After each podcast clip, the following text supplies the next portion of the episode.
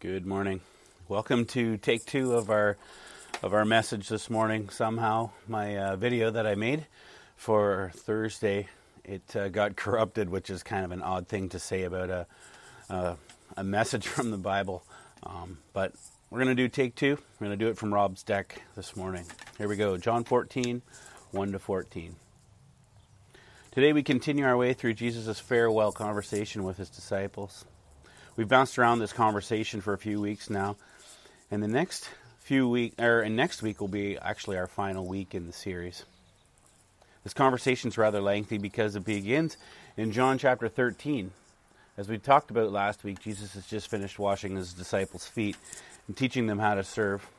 The evening continues as Jesus shares about the betrayal with Judas, and Judas has already is already gone to carry out his plan the passage just before this one, actually, Jesus is sharing with Peter how Peter's going to deny him. And uh, Peter pledges that that would never happen. We all know that it actually does. As you can imagine, these guys are distraught to say the least. Less than a week ago, people were welcoming Jesus to Jerusalem as the king and ready to help him fulfill his messianic destiny. That was their idea, but not Jesus' idea. It was a mission that he knew it was not the mission that he knew that he was given by the Father. With what we read in the about the disciples in the passage, they were somewhat caught up too in this way of thinking that Jesus was coming to be a messianic king. Then Jesus starts to talk about walking away, talking about going away, talking even about his death. These guys have watched many who followed Jesus walk away. Some because Jesus wasn't what they thought he should be, others out of fear for the for the Pharisees. It's just back to the devoted ones. These guys knew that the religious leaders were there were out to kill Jesus, maybe even them for being associated with him. And all they're hearing from Jesus is that I'm going away. I'm going away. Could you imagine what's going through their head? The passage that we read today, which Boris read for us, uh, we get to see their confusion. Thomas says in verse 5, We don't know where you're going, so how can we know the way? Philip says in verse 8, Just show us the Father, and that will be enough. What our passage today is really about is Jesus showing compassion for his disciples and painting them a picture of what the future actually looks like. Why does he have to go away? What are things going to look like? Why does Jesus have to uh, what does Jesus have for us? We followed him, and now what? I realize that the title today was Knowing God, and it really doesn't cover the passage all that well. This is kind of what happens when you take a read through the text and try and come up with a title rather than studying and working your way through the text. A better title for today would actually be To Know God is to Long to Be in His Presence. To know God is to long to be in His presence. So let's get into our passage for this morning John 14, 1 to 14. Our passage begins with a plea and an assurance. First, the plea. Verse 1 begins with Jesus talking. He says, Stop letting your hearts be troubled. You trust in God, trust in me. Another way of saying this, I guess, could be you trust in the one that you cannot see, trust in me, the one that you have seen. Jesus really isn't giving them a scolding here at all. It's really more of an encouragement for them to continue in what they've been doing. Continue to put your trust in me, Jesus says. Then he continues with the plan, and this plan was actually meant for reassurance. Jesus says, My purpose for leaving you is so that I can go and prepare a place for you. My Father's house has many rooms. That Greek word here for house is actually menai, meaning place. It's the same word that's used later on in that very same chapter in John 23. Jesus replies, Anyone who loves me will obey my teaching. My Father will love them, and we will come to them, and we will make our home with them. Meaning, we will make our place. We will make our menai with them. When I connect these two verses, the place that Jesus is preparing takes on a little deeper meaning. It isn't a mansion. It isn't a, uh, really a lo- It is a location, but it's not really a location. It's really about a place where God is there, and I just get to be there. I get to be in His presence. Jesus is going to prepare a place for all who put their trust in Him, in God's presence. Let that really sink into your mind. We will be in his presence.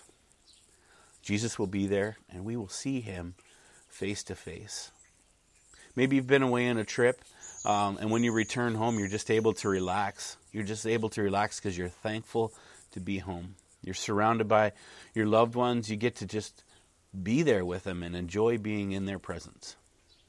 Just think a little bit of what it's actually going to be like when we get to get back together after our mandatory time of social distancing here. Now, multiply that times a million, and I think you've scratched the surface of this. Now, this is just my view of heaven. Um, eternity spent worshiping God and being in His presence. That's what I think it's going to be like. Back to the passage. The disciples really don't understand what Jesus is talking about, and maybe it was the stress that they were under, or maybe they couldn't see the bigger picture. Thomas says, We don't know the place you're going, or the place you're talking about. So Jesus sets out to explain it to them once more. Jesus says, I am the way. Translated, I am the only path, I am the roadway, I am the access point. Another way to say that is you only have access to the Father through putting your trust in Jesus. There is no other way. Early believers were actually called followers of the way. Acts 9 and Acts 14 tells us that those who followed Jesus and his teaching actually were considered troublemakers because they put their trust in him and lived by his words. Jesus says, I am the truth meaning he is the authoritative revealer of the Father. He's the source of truth. Verse 10 and 11 in this chapter says, Don't you believe that I am in the Father, and the Father is in me?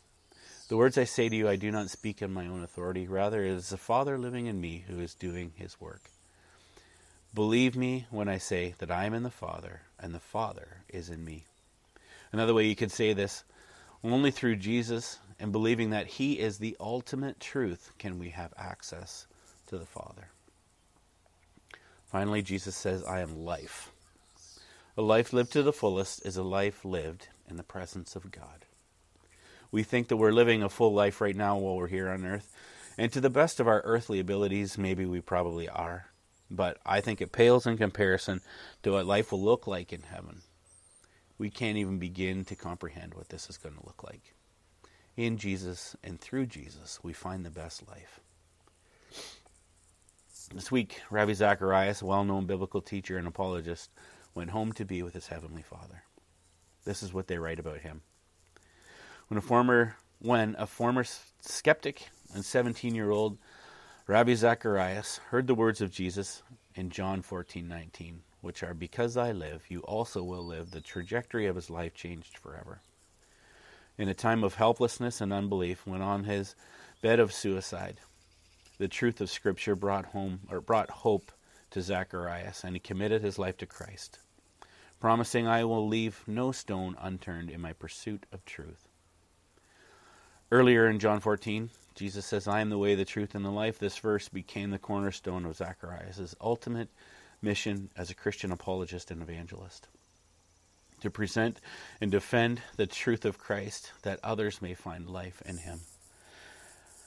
Ravi had a beautiful way of phrasing things that really made you think, and we often use his teaching at youth group. This will be, if this is the first time that you're actually hearing that name, I would encourage you this week to spend some time on YouTube uh, just looking him up. The way that he defends truth, the way that he, the way that he explains truth, will inspire you. Now he's in his true home with his heavenly Father. He's in his eternal home with Jesus. He has seen the ending to that verse that he quoted a lot I am the way, the truth, and the life. Now he's in eternal life. Let's move on to the next section in the passage. Two weeks ago, I worked through the second half of this passage, and we talked a lot about the Trinity, more specifically about God the Holy Spirit. Our passage today is specifically pointing to God the Father and God the Son. The passage is telling us to see the Son or to see Jesus is to see the Father. Jesus does what the Father commands and what the Father does. Jesus is a perfect reflection of the Father. The words that Jesus speaks are the very words of God the Father. The things that Jesus did, the way he loved and cared for people, he is showing us who God the Father is. Jesus is showing us how to have a relationship with God and living and giving us access to the Father. He's the way, the truth, and the life. No one comes to the Father except through me. That's what it says. These are Jesus' very own words. If you know me, you will know my Father. I am in the Father, and the Father is in me. All the works I have done all point to the Father. To participate in the mission of Jesus is to participate in the mission of the Father. One of my commentaries puts it like this It's not simply that Jesus was sent on a divine mission on behalf of the Father. Rather, Jesus, or rather, God the Father, is on a divine mission in the life of the Son. Therefore, those who put their trust in the Son are also called to that same mission. How's that for an eternal perspective? I'm being sent by Jesus to bless others and invite them to follow him. Jesus' mission is our mission. As we finish off the passage today, we come up to one of the most misused passages in the Bible, I think. John 14, 12 to 14 says, Very truly I tell you, whoever believes in me will do the works I have been doing, and they will do even greater things than these, because I am going to the Father and will do whatever you ask in my name, so the Father may be glorified in the Son. You may ask me for anything in my name, and I will do it. This passage has led some to think that now I can raise the dead, because Jesus did. Now I can heal because Jesus did. It's led to some very disturbing things happening in the church world, things in which God really isn't glorified. I was thinking and praying through this passage, and this question came to my mind What was the greatest thing? What is the greatest thing that Jesus did? The passage actually tells us. Says he is the way, the truth, and the life. No one comes to the Father except through him. The greatest thing that Jesus did was reveal the Father. The greatest thing that Jesus did was reveal the Father to us and provide us with a way to have access to God the Father through the death of Je- through Jesus' death on the cross and his resurrection. Let me just say that once more so we get this right. The greatest thing that Jesus did was reveal God the Father to us and provide us with a way to have access to God the Father through Jesus' death on the cross and his resurrection. So when Jesus says, The one who believes in me will do the works I've been doing, this means that we are also called to reveal God to the world. That's our calling as followers of Jesus. How do we do that? First of all, we do that by putting our trust in Jesus. We just say, I believe you are the only way, the only truth, and in you true life is found. Secondly, we do that by putting by living out the teachings of Jesus. Thirdly, we do that by loving and serving others as Jesus did. Fourthly, we do this by constantly pointing people to God. That's what our passage says. That's what Jesus did. Fifthly, we do this by loving our church family. That's what they said about the early believers. See how they love each other. Lastly, we do this by giving God all the glory he so rightly deserves, as Jesus did. Next week, we're going to be sharing in communion, and communion is a way for us to remember what Jesus did we remember the sacrifice he made on our behalf. Pastor Ernest is going to share a little more about this and what it looks like for your family right at the end of the mess, of the service today.